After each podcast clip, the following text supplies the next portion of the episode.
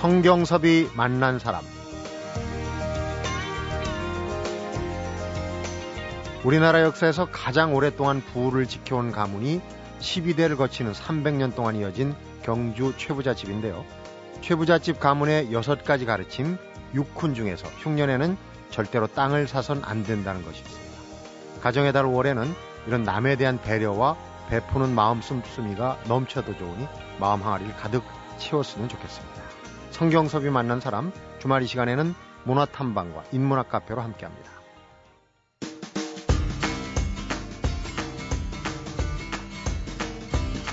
김성수 문화평론가 어서 오십시오. 안녕하세요. 김성수입니다. 2012 여수 세계 박람회 엑스포가 드디어 오늘 막을 올리는데 월드컵 올림픽과 함께 세계 3대 행사 아니겠습니까? 그런데 그렇죠. 행사는 세계 수준인데 이 도로나 숙박 이런 인프라가 부족해서 좀 문제가 많다 이런 얘기들이 나오네요. 아 그럴 수밖에 없는 게 보십시오. 지금 여수가 인구가 30만밖에 안 되는 도시입니다. 네. 그리고 어, 지자체의 그 자급률이라 그러잖아요. 우리가 그 경제적인 독립을 얼마나 하고 있는가? 20.5% 수준밖에 안 돼요. 25%. 예. 음. 그러니까 이런 곳에서 어, 이런 세계적인 박람회 사실은 어, 인증 박람회, 등록 박람회는 아닙니다. 그렇지만 어, 그 등록 박람회는 아니지만 인증을 받은 박람회이기 때문에 대전 엑스포와 비슷한 규모라고 이렇게 보시면 되는데 네. 13년 만에 맞은 그런 세계적인 행사잖아요. 네. 그런데 어, 지금 정부에서 도와주는 예산이 사실은 대전과 비교해 봤을 때 정말 좀 그 형편없었다 이렇게 볼 수가 있어요. 왜냐하면은 대전 같은 경우 어, 이미 13년 전에 치러졌는데 총 예산 규모가 1조 한 8천억이었어요. 네. 그런데 이 여수가 2조 1천억도 안 되는 돈으로 하거든요.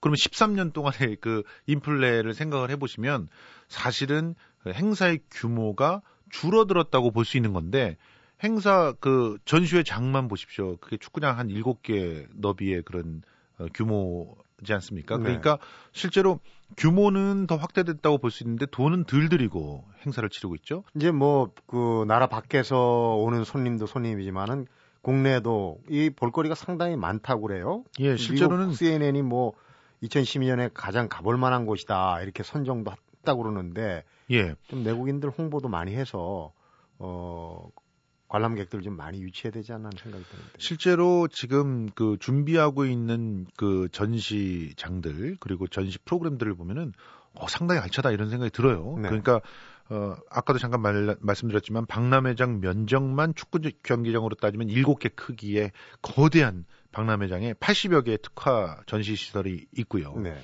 이것만 관람해도 70시간이 걸린답니다. 어휴. 그러니까 뭐 잠을 안 자고 볼 수는 없잖아요. 그러니까 닷새 정도는 봐야 특화 전시 시설을 다 보는 거예요. 최소한도 닷새는 봐야 되겠군요. 예, 그리고 그 문화 공연 이벤트만 어 지금 천여 개의 행사들이 지금 기르, 그 준비 중입니다. 그러니까 어마어마한 행사들이 여기서 벌어지고 있는 거예요. 네. 총 83일 정도 그 진행이 된다고 하는데 네. 이 가운데서 각기 또 나라마다 자기 나라의 날 이런 거 정해가지고 하고 있죠. 음. 지금 105개 나라가 참여하고 있는데 각기 자기마다 자기 나라의 날을 갖다가지 그 삼고 준비를 네. 하고 있습니다. 그 날에는 자기 나들 문화 공연들도 하지만 뭐 다양한 음식 뭐 또 다양한 볼거리들 이런 걸 같이 엮어가지고 어 행사를 갖다 준비하고 있고 관심 있는 나라들은 뭐 굳이 비행기 타고 멀리 갈 필요 없이 이때 가보면은 맛보기를 좀 할 수 있을 것 같고 예. 그러니까 이제 이 좀 볼거리들이 상당히 많을 텐데 예. 정리해 가지고 좀 어, 핵심적인 볼거리들을 한번 좀 둘러볼까요? 뭐 무엇보다도 이제 가족끼리 함께 간다면 이 엄청난 아쿠아리움을 갖다 보시는 게 딥블루시라고 하는 제목인데요. 네. 3천 그톤 규모의 수조 밑에 터널을 만들어 놨어요. 어. 그러니까 진짜 바다 밑을 걸어가고 있는 듯한 착각에 빠지게 만드는 그런 아쿠아리움이 있거든요. 네. 여기 뭐 위에 그 천장을 보면은 그냥 다랑어 떼들이 지나다니고 그리고 뭐어흰 그 고래들도 이렇게 지나다니고 그러니까 아이들이랑 함께 가면 가장 어 알차게 볼 수 있는 그런 프로그램이 아닌가 생각이 들고 특별히 이제 그 해양 박물관들이 마련돼 있습니다. 근데 이 해양 박물관에 어, 그 세계에서 가장 깊은 마리아나 해구를 체험해 볼 수 있는 그런 프로그램들을 또 만들어 놨고 네. 또 기후 박물 기후 체험관 같은 데 가보시면 남극을 갖다 그대로 체험할 수 있는 그런 공간들도 있고요. 이런 공간들이 어, 알짜배기 공간들이라고 볼 수 있고 그리고 무엇보다도 국내 굴지의 대기업들이 전시관들을 마련했는데 네. 그야말로 자사의 기술력을 총동원하고 브랜드를 갖다 홍보를 하고 있으니까 이런 것들도 한번 들여다보면 그 특별한 시간들이 만들어지지 않을까 생각을 합니다. 네. 어, 그리고 한국이 특별히 자랑하는 첨단 IT 기술들을 이 여수 엑스포에서는 한 자리에 만나볼 수가 있거든요. 네. 어, 차세대 이동통신인 LTE 경쟁을 여수에서 펼치게 되는데 사실은 LTE는 북미 지역하고 한국 정도만 사용하는 그런 그런 기술이에요. 네. 그러니까 어 여수시 전체를 LTE 특별구로 지정한 SK텔레콤의 야심찬 그런 계획들이라든가 또 KT도 어, 여수시와 KTX 호남선 전라선에 다 LTE 통신망 구축하고 기술 경쟁하고 있고 LGU 플러스 같은 경우는 우리야말로 LTE라고 하면 최고의 기술력을 갖고 있다 이러면서 박람회 셔틀버스에 다 그 LTE 통합 차량 관제 시스템을 구축해 줬어요. 네. 그래서 여기서 버스 운영 정보를 갖다 제공을 하고 가고 있고 또 그 교통, 숙박, 관광, 쇼핑 등 모든 어 그 서비스를 스마트폰으로 다 확인할 수가 있습니다. 네. 예약도 다 가능합니다. 이런 기술들. 그러니까 스마트폰 하나만 딱 들고 여수에 도착하면 그걸로 모든 예약들이 다 가능하게끔 음, 만들어. 통신사들이 지금 4세대 통신, LTE 아주 여기서는 어, 속된 표현으로 하면 아주 피나는 접전을 예. 벌이겠군요. 그렇습니다. 이 엑스포라고 하는 행사 자체가 그 기술력을 어, 여실히 손보이 그 선 보여가지고 네. 그걸 통해 가지고 차후에 다양한 그런 사업들이나 이런 것들을 할 수 있게끔 만드는 그런 마케팅이에요 이게 그렇죠. 사실은. 그래서 이제 105개 나라들이 이렇게 어, 그 참여를 하게끔 어, 되어 있는 것이거든요. 네. 어, 여수 엑스포 입장권이 성인을 기준으로 해가지고 하루에 3만 3천 원인데 어, 박람회 전 기간 동안 쓸 수 있는 기간권이 20만 원입니다. 그러니까 이렇게 돈을 들여서 우리가 한번 구경해 볼 만 할까 이런 질문들을 갖다 하시는 분들이 많은데 네. 어, 가서 그 아쿠아리움 구경해도 사실 3만 3천 원 가치는 합니다. 음. 어, 그러니까 어, 한 번쯤 들러볼 만한 그런 많이 몰리다 보면은 또 걱정되는 부분 뭐 교통 또 체증에다가 여기 뭐 진입하거나 빠져나오는데 시간이 많이 걸릴 거라고 또 걱정하는 그런 어, 보도들도 많이 나오고 그러던데요. 그러니까 지금 차 갖고 가시려면은 그 생각을 달리 하시는 게 좋을 것 같아요. 네. 일단 그리고 완벽한 코스를 딱 잡아놓고 들어가시는 게 좋습니다. 1박 2일은 이런 이런 코스. 그러니까 뭐 또 3박 4일은 이런 이런 코스 해가지고 이미 정보들을 갖다 많이 제공을 하고 있어요. 네. 그러니까 그런 코스에 따라서 움직이시는 게 좋고 그리고 여수로 굳이 차 몰고 가시지 말고 어, 인근 특히나 광양 같은 데는 숙박 시설이 잘 돼 있거든요. 네. 그런데 이제 차 두시고 거기 숙박 시설 정하신 다음에 셔틀버스 이용해 가지고 어, 진행을 하셔도 괜찮습니다. 그리고 네. 그 광양, 여수, 벌교, 뭐 순천 이런 데들은 그 하루에 그러죠. 하루에 다 나올 수 있는 그런 문화권이에요. 네. 그러니까 그런 곳을 정해 두신 다음에 들어가셔서 구경을 하시고 인근의 관광지도 한번 이렇게 둘러보시는 것도 재미난 시간이 되지 않을까 생각을 합니다. 네. 사실은 멀고도 가까운 데가 이제 뭐 KTX도 여수 엑스포역까지 운항을 어, 운행을 하고 그러니까 예. 한번 좀 기회를 이런 기회가 또 뭐 생애 얼마나 오겠습니까? 그렇습니다. 좋은 기회가 될 것 같으네요. 어, 노래 한 곡 듣고 잠시 머리 좀 식히고 가겠습니다. 어, 윌리 넬슨입니다. Always on my mind.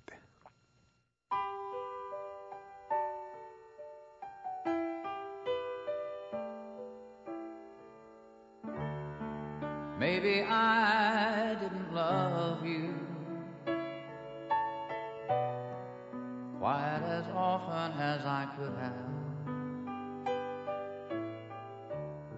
And maybe I didn't treat you quite as good. 네. 문화재청 얘기를 한번 해보죠. 아리랑을 놓고 중국 정부하고 우리하고 이제 세계문화유산, 무형문화재 놓고 이제 좀 신경전을 많이 했는데 무형문화재 활성화 종합대책을 문화재청이 내놨어요. 예. 일단은 진일 보한 내용이던데. 그렇습니다. 참 늦었지만 소 읽고 외양간이라도 고쳐야죠. 고쳐야 네. 이제 다시는 소를 안 잃을 거 아닙니까? 그런 측면에서 이번에 문화재청이 이렇게 발표한 종합 대책은 어, 몇 가지 측면에서 어, 유의미한 그런 내용들을 담고 있습니다. 네. 우선 이전에는 우리 무형문화재를 어떻게 봤냐면 기능과 예능으로만 봤어요. 기능과 예능으로만 보니까 김치 잘 담그는 걸 이걸 기능으로 봐야 됩니까? 예능으로 봐야 됩니까? 뭐 이렇게 깍두기를 갖다가 막 정교하게 썰 수도 없는 일이고요. 좀 이런 이런 일들이 벌어져서 김치 같은 경우가 적절한 보호를 못 받았었던 네. 거거든요. 그리고 또 아리랑 같은 경우도 보세요. 어, 예능 보유자만 지정해가지고 그걸 그 관리를 했거든요. 사람 중심. 예. 그러다 보니까 그 수많은 아리랑들이 정말 다양한 아리랑들이 있는데 그걸 다 어떻게 예능인들로 지정을 합니까? 그리고 어떤 분들은 그냥 동네 촐로거든요. 네. 노래도 잘 못 부르세요. 그렇지만 아리랑 곡조는 갖고 있거든요. 그럼 이건 어떻게 관리를 해야 됩니까? 이런 일들이 벌어졌던 것이죠. 또 고려 인삼 같은 경우 어떻게 해야 해요? 고려 인삼이 그걸 어떻게 해야 됩니까? 고려 인삼을 고려 인삼답게 키우는 이런 기술들도 기능이라고 봐야 됩니까? 예능으로 봐야 됩니까? 이런 일들, 이런 일들, 해녀 문화 같은 거, 뭐 도, 대체 이걸 보호해 줄 수가 없었던 것이죠. 네. 그래서 이번에 어떻게 바뀌었냐면 어, 일곱 개의 영역으로 새롭게 예, 나누어 가지고 이 자생적 전승 활동에 초점을 맞춰 가지고 어, 새롭게 종합 계획을 짜서 발표를 한 거예요. 그래서 네. 5년간 총 4,500억 정도의 예산을 투입해서 이거를 어, 계속적으로 개선 발전시켜 보겠다 이런 내용입니다. 네.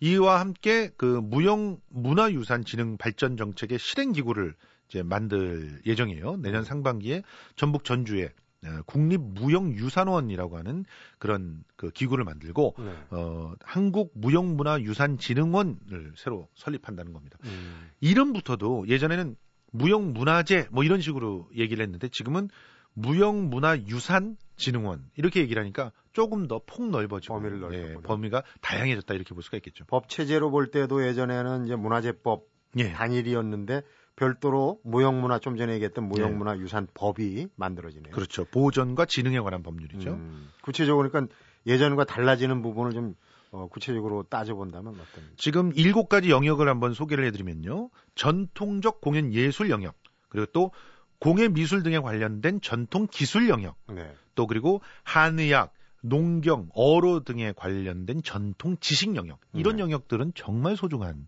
그런 이번 영역입니다. 네. 예전까지는 이 전통 지식은 어떻게 그 보존할 수 있을 만한 것이 없었어요. 그야말로 책으로 그냥 보존한다거나 누군가가 기록해 놓은 것들을 기록물로만 보존을 했었던 것이죠. 네. 근데 이제는 이걸 폭넓게 지식이다라고 하면서 보존할 수 있게끔 됐고요. 구전 전통 및 표현 영역, 또 의식주 등의 전통적 생활 관습, 또 민간 신앙 등의 사회적 의식, 또 전통적 놀이, 축제 및 기예, 무예 등을 어, 일곱 개로 이렇게 나눠 가지고 보존을 하는 것이고요. 영역을 정말 그 확실하게 네. 넓혀 놓은 거고. 그러니 이런 영역들은 아까 말씀하신 대로 그 지정된 보유자가 없더라도 그렇죠. 어, 어떤 문화 지정이 가능해졌습니다. 유산으로 인정을 하는 거군요. 그렇습니다. 그러다 보니까 한민족의 삶을 구성해온 그야말로 보이지 않는 거의 대다수의 자산들이 모두 일단 지정될 수 있는 대상이 되게 됐고요. 네. 그리고 또 8년 동안 어, 무형 문화재 보유자 전승 지원금 동결시켜 놓고 있었어요. 그래가지고 지금 어, 100만 원 주는 그런 데도 있었거든요. 네. 근데 100만 원 받아갖고 어떻게 삶을 영위하겠습니까? 그래서 이걸 그 현실화 좀 시켰는데 많이 올리지 못했지만 각각 그 전승 취약 종목은 대략 한 200만 원 그리고 음. 어, 전승 취약 종목이 아닌 경우는 150만 원 정도 이렇게 인상이 될 수 있게 됐고 네. 그리고 또 달라진 것 중에 하나가 인정 연령제가 도입이 돼 가지고 80세까지는 어, 보유자로서의 지위를 유지하고 이후에는 어, 공로가 현정 현저히 나타나는 그런 보유자들만 심사를 거쳐서 명예 보유자로 전환하게 되는 그런 제도를 유지하게 됐습니다. 네, 오늘 그 소식은 조금 어두운 부정적인 소식인데 케이팝 한류에 좀 나쁜 영향을 미치지 않을까 걱정이 되는데 얼마 전에 이제 연예인 지망생을 대상으로 해서 성폭력을 휘두르고 이 불법 행위가 있다 그랬어요. 네. 이제 문화체육관광부가 연예 기획사를 좀 전수 조사하겠다 이렇게 네. 나섰는데 그렇습니다. 전수 조사하는 것뿐만이 아니라 어 일종의 예, 등록제도 진행을 해보겠다 이런 내용들을 골자로 해서 발표를 한 겁니다. 네. 어, 한국 연예 제작자 협회하고 한국 연예 매니지먼트 협회하고 함께 에, 예, 문화부가 손을 잡고 연예 매니지먼트 산업 선진화 방안을 발표한 건데요. 어, 그 전체 연예 기획사들이 지금 한 단 500여 개 정도로 추산되고 있는데 네. 실제로는 다 그 작은 데까지 포함시키면 천여 개가 넘을 것이다. 그래서 여기를 전부 다 조사를 해가지고 어, 비전문적이거나 부적격자들이거나 이런 사람들은 어, 박탈하겠다. 그 연예 기획사를 등록시키지 못하게 하겠다. 이런 얘기예요. 네. 어, 이를 위해서 민간 관련 협회들이 아주 중요해지는 것이죠. 그 협회 안에 들어와 있는 사람들부터 먼저 전수조사를 하는 것이고 음. 그 이후에는 협회에 등록은 안 돼 있지만 활동하고 있는 데들을 조사를 해가지고 분석을 해보겠다 음. 이런 얘기인데 자율적인 등록제도 추진이 된다고 그래 이건 어떤 내용입니까? 자율 등록제는 그야말로 자기 스스로 그 DB 안에 들어오게끔 유도를 하겠다는 겁니다. 그래서 네. 등록이 돼 있는 업체들은 실시간으로 인터넷에 확인을 해볼 수 있으니까 피해를 줄일 수 있다는 얘기인데 사실은 이런 경우는 어떻게 보면은 근본적인 대책이라고 보기가 어려운 게 뭐냐면 법제도로 다 그렇죠. 그 실제로 그 법을 강화시켜서 이런 나쁜 짓을 하는 사람들은 완전히 퇴출시킬 수 있는 방법들이 있습니다. 근데 우리는 이 이런 성폭행이나 이런 문제들이 나와도 실제로 어 오히려 큰 회사이면 큰 회사일수록 제대로 제재를 가하지 못하는 경우들이 많이 나타났잖아요. 네. 그리고 가장 기본이라고 하는 표준 계약서들 잘 안 지키지 않습니까? 큰 회사일수록 잘 안 지켜요. 이런 문제들부터 먼저 확실하게 해놓고 나서 그리고 등록제나 이런 일들을 갖다가 추진해야 되지 않을까. 사실 전수조사를 한다 그래도 어떤 근거로 이, 이 사람들이 부적격자라는 걸 입증을 하겠습니까? 음. 이런 문제들을 충분히 좀, 어, 그, 갖춰놓고 이런 발표들을 하는 게 좀 낫지 않을까 하는 생각들을 좀 해봅니다. 네. 오늘 문학의 소식 잘 들었습니다. 고맙습니다. 성경섭이 만난 사람 오늘은 김성수 문화평론가 장석주 시인이 함께하는 문화탐방과 인문학 카페로 만나보고 있는데요. 여기서 또 노래 한 곡 듣고 가겠습니다. 캔사스입니다. Dust in the Wind.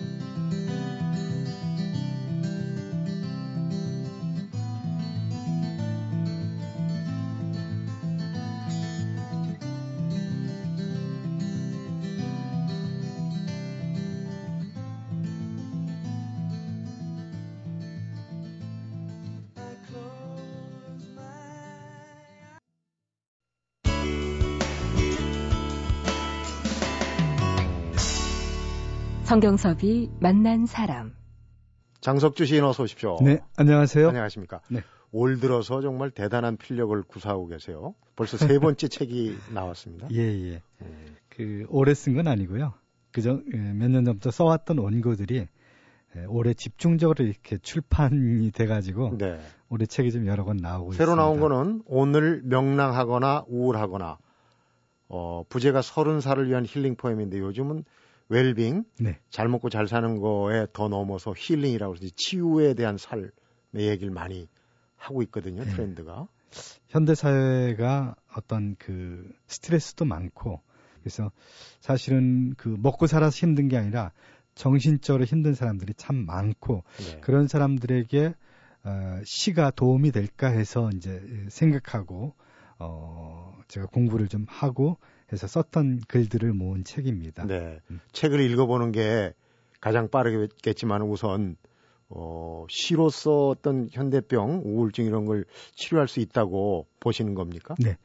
그 음악이나 미술 치료는 이제 상당히 일반화돼 있죠. 네. 그것이 효과가 있고 근데 사실은 미국에서는 이제 시 치료 내지 혹은 문학 치료라는 것도 어, 하나의 학문으로 인정을 받고 있고 활발하거든요. 우리는 아직 그런 것들이 좀 어, 이제 초기 단계입니다. 네. 제가 좀 앞서서 이런 책을 썼는데 분명히 시가 갖고 있는 어떤 정서적 힘은 에, 우리 마음이 갖고 있는 병을 고쳐줄 수 있는 그런 힘이 있다고 저는 생각을 하거든요. 네. 그래서 이제 그런 시들을 모아서 그런 시를 어떻게 잘 읽을 수 있는가. 그런 시를 읽는 것만으로도 우리 마음이 치유를 받는다는 거죠. 음, 어떻게 보면은 그런 얘기가 생각이 나요. 시를 읽음으로써 어떤 정서적인 불안 혹은 외로움 이런 거에 대한 면역력을 좀 갖게 될 수 있다 이런 얘기를 어떤 분이 하시는 걸 들었거든요. 네. 그러니까 시로서 이제 힐링하는 치유하는 네. 그런 네. 책이군요. 관심이 많이 갑니다. 오늘 소개해 주실 책은 일본 작가네요. 야마무라 오사무. 네. 야마무라 오사무가 쓴 천천히 읽기를 권함이라는 책을 갖고 나왔는데요. 네. 제목이 좀 굉장히 좀 어, 도발적이죠. 음. 어, 읽어야 될 책들이 많은데 천천히 읽기를 권함. 어떻게 천천히 읽을 수만 있나. 근데 이 책을 읽고 어, 배울 바가 참 많았습니다. 저는. 그렇군요. 예. 음. 근데 이제 이분은 자기 경험을 이제 쓰는데 그 나스메 소세키의 아주 유명한 나는 고양이로 소이다라는 소설이 있는데 장편 음. 소설이요. 네. 이분이 여러 번에 걸쳐서 이 소설을 읽었습니다. 고전 일본의 고전이니까. 근데 어느 순간 세 번째 읽는데 그 전에 전혀 보지 못한 구절이 눈에 들어오더라는 거죠. 네. 근데 굉장히 중요한 구절인데 왜 그 전에는 그걸 볼 수 없었을까? 너무 빨리 읽어서 놓쳤다는 거죠. 음. 그래서 어, 천천히 읽는다는 것은 그 책이 가지고 있는 정수 이거를 놓치지 않고 다 자기 것으로 만든다는 에, 그런 것이 있고 또 거기에는 어떤 그 삶의 리듬 혹은 생체 리듬하고도 또 연관이 있는 것 같아요. 네. 그래서 어, 너무 이렇게 현대 사회가 아, 속도와 효율성을 중요시하는 사회에 살다 보면은 너무나 많은 정보와 지식들을 습득해야 되고 그래야 되거든요. 네. 근데 그것 때문에 사실은 네, 우리 삶도 저절로 그런 속도를 따라가는데 그러다 보면은 우리가 아, 삶의 의미나 보람 같은 걸 놓칠 수 있다는 거죠. 네. 그러니까 천천히 읽는다는 것은 단순히 책을 천천히 읽는다는 것의 의미만이 아니라 자기 생체 리듬을 어떤 원래 타고난 바의 리듬에 맞추는 것이고 또 어, 삶의 방식과도 이게 상관이 있다는 거죠. 네. 네. 저 같은 경우는 이 속독이 자칫 나쁜 버릇이 되지 않을까 걱정이 되는 게 이제 프로그램 준비하다 보면 많은 자료와 책을 읽다 보면 시간이 촉박하니까 굉장히 빨리 읽게 되거든요. 그러니까 시간이 날 때도 그 버릇이 돼가지고 자꾸 건너뛰기를 하고 속도를 하려고 하는 네. 참 저도 걱정인데 천천히 읽기라는 거, 어, 좀 배워야 될 그런 분들이 저 말고도 많이 있을 것 같아요. 그렇죠. 음식을 먹는 거 하고 책 읽는 거 하고 또 대비를 해놨더라고요. 그렇죠. 대식과 음식도 그 너무 빨리 먹으면은 음식 맛을 모르고 먹죠. 네. 그러다 보면은 위에서 충분히 음식이 들어왔다는 신호를 보내기도 전에 음식이 계속 들어간단 말이죠. 네. 그래서 폭식이 되고 그래서 비만으로 이어질 가능성이 많거든요. 네. 그러니까 천천히 오래 씹으면서 먹으면은 음식의 그 자양분은 물론이거니와 적당량을 먹게 된다는 건강에 네. 이롭다는 얘기죠. 음. 네. 우선 방법론적으로만 봐도 천천히 읽는다는 건 그냥 속도만 천천히 읽는 건 아닐 거예요. 그렇죠. 그러니까 천천히 음미하면서 읽는다는 얘기죠. 네. 이제 반대로 이제 여기 빨리 읽는 분들이 예를 들어놨는데 이를테면 그 일본의 문예평론가인 후쿠다 가즈야는 책 제목이 그렇습니다. 한 달에 100권 읽고 300매 쓰는 나의 방법. 한 달에 100권을 읽습니다. 대단합니다. 하루에 3권 이상씩. 1년이면은 뭐 3천, 아, 1200권 네. 읽는 거죠. 정말 대단하죠. 그리고 뭐 그 다치바나 다카시 제가 이 시간에 와서 소개한 적도 있는데 일본 최고의 어떤 지식인 혹은 저널리스트라고 어, 얘기할 수 있는데 이분이 쓴 뭐 내가 읽은 재미있는 책, 엉터리 책, 그리고 나의 대량 독서술, 경의의 독서술 이 책에 보면은 음 300페이지짜리 책을 5분 내지 10분에 읽는다는 거죠. 네. 한 페이지를 1초 내지 5초에 읽는다는 거죠. 책 한 페이지를.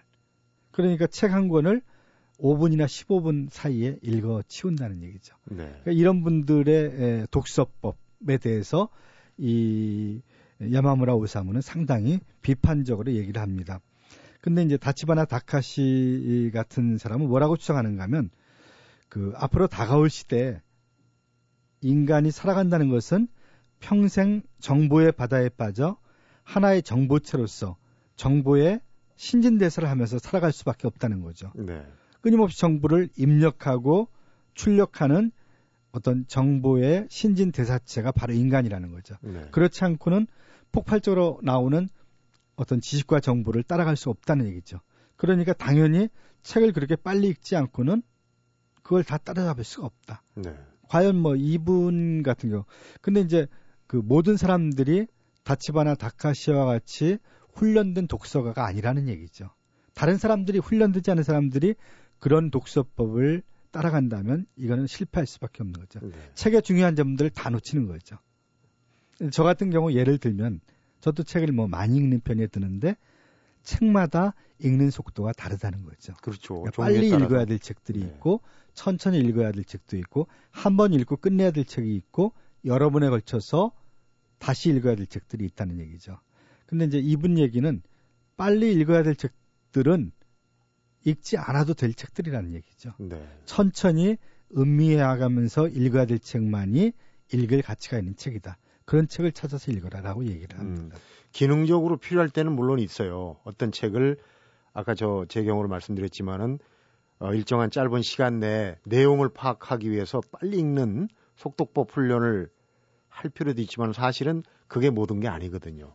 특히 이제 책 종류에 따라서 읽는 방법과 습관이 좀 다를 수밖에 없는데 어, 이분 같은 경우 이제 독서를 일종의 이제 삶하고 비교를 했어요. 그래서 네. 아까 이제 음식하고도 비교를 했고 했는데 사실은 이 인생도 너무 빨리 이렇게 음. 판단을 하고 소모적으로 하다 보면은 즐길 부분이 좀 적어지죠. 그렇죠.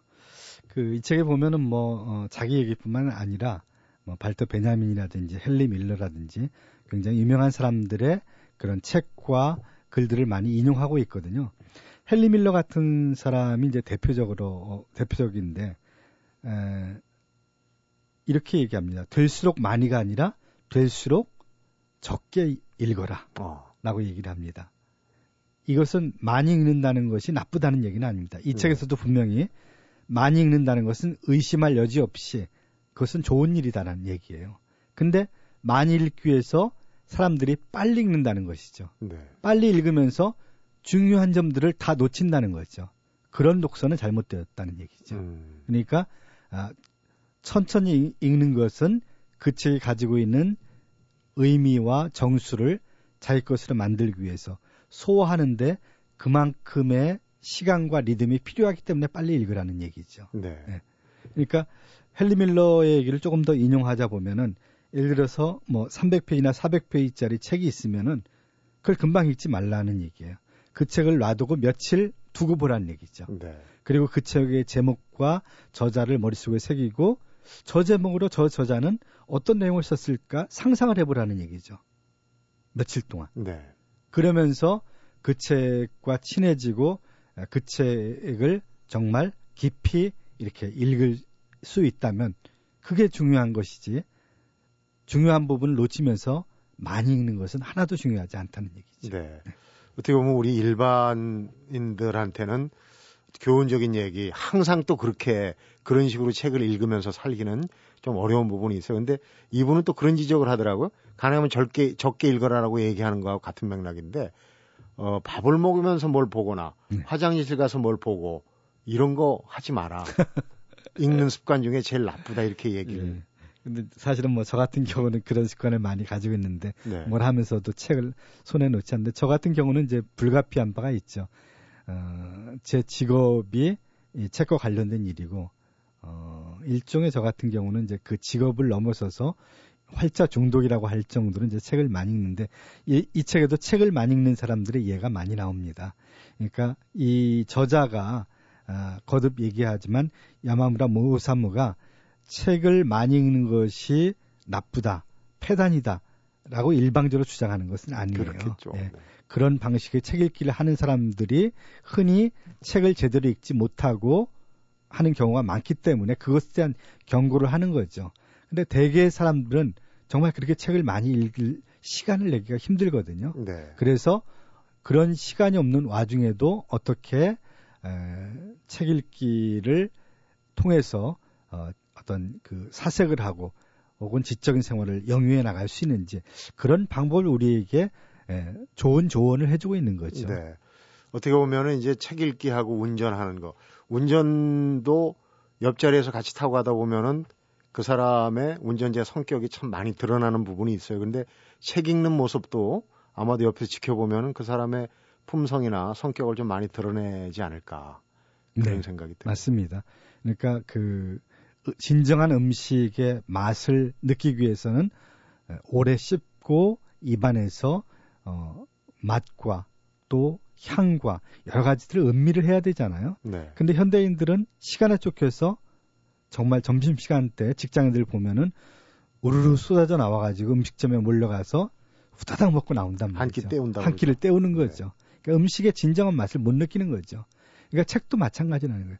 음식과 마찬가지로 책의 정수를 느끼고 또 그것을 자기 것을 하기 위해서는 이렇게 천천히 읽는 습관을 들이는 게 좋다. 이것은 곧 몸의 리듬 혹은 마음의 속도와 맞추는 거죠. 네. 음. 장신 같은 경우는 특히 이제 시야말로 행간까지 꼭꼭 씹어서 어, 넘겨야 곱씹어 넘겨야 되는 그런 장르인데 아마 어, 이 야마무라 오사무의 독서법이 아마 장시인 같은 경우는 많이 와닿는 부분이 많지 않을까 네, 싶어요. 네, 저도 뭐 많이 에, 책을 빨리 읽는 편에 속하고 많이 읽는데도 불구하고 이 책에서 배우는 바가 많고 느끼는 바가 참 많았습니다. 네. 그러니까 독자가 어떤 책이 있을 때 그 책을 쓴 저자가 그 책을 쓰기 위해서 들인 시간과 공력과 비슷한 만큼 읽는 것도 그런 시간과 공력을 들여라라고 이해하면 좋을 것 같습니다. 그렇군요. 오늘 소개해드린 책 야마무라 오사무의 천천히 읽기를 권함. 이 행복한 책 읽기를 위해서 꼭 생각해야 할 부분들을 네. 또 책으로 썼군요. 이게 어, 청취자분들도 한 번씩 읽어보면 책 읽기 습관, 좋은 습관들인데 많은 도움이 될 것 같습니다. 오늘 네. 말씀 잘 들었습니다. 고맙습니다. 성경섭이 만난 사람, 오늘은 김성수 문화평론가 또 장석주 시인이 함께하는 문화탐방과 인문학 카페로 만나봤습니다. 오랜 시간 우리와 함께해온 소중한 분들이 있습니다. 인생의 가장 푸르른 날, 우리에게 삶의 지혜와 가치를 가르쳐 주신 소중한 선생님. 선생님의 정성 어린 가르침으로 잘 자랄 수 있었습니다. 선생님의 따뜻한 눈빛으로 깊고 푸른 마음 키웠습니다. 해마다 5월이 되면 기억나는 이름 우리 선생님. 선생님의 가르침을 늘 간직하며 살아가겠습니다. 선생님, 사랑해요. 선생님, 보고 싶습니다. 스승의 날 캠페인 교육과 기술부가 함께합니다. 작가 앙드레지드는 여행을 가서도 경치는 안 보고 마차 안에 두고 온 쇼펜하워 책만 궁금해했다고 그러네요. 그래서 경치를 보기 위해서 독서가 중단된 것에 짜증을 냈다고 하는데 앙드레지드의 이런 몰입 오늘 한번 닮아보는 것도 좋을 듯 싶습니다. 성경섭이 만난 사람 오늘은 여기서 인사드리겠습니다.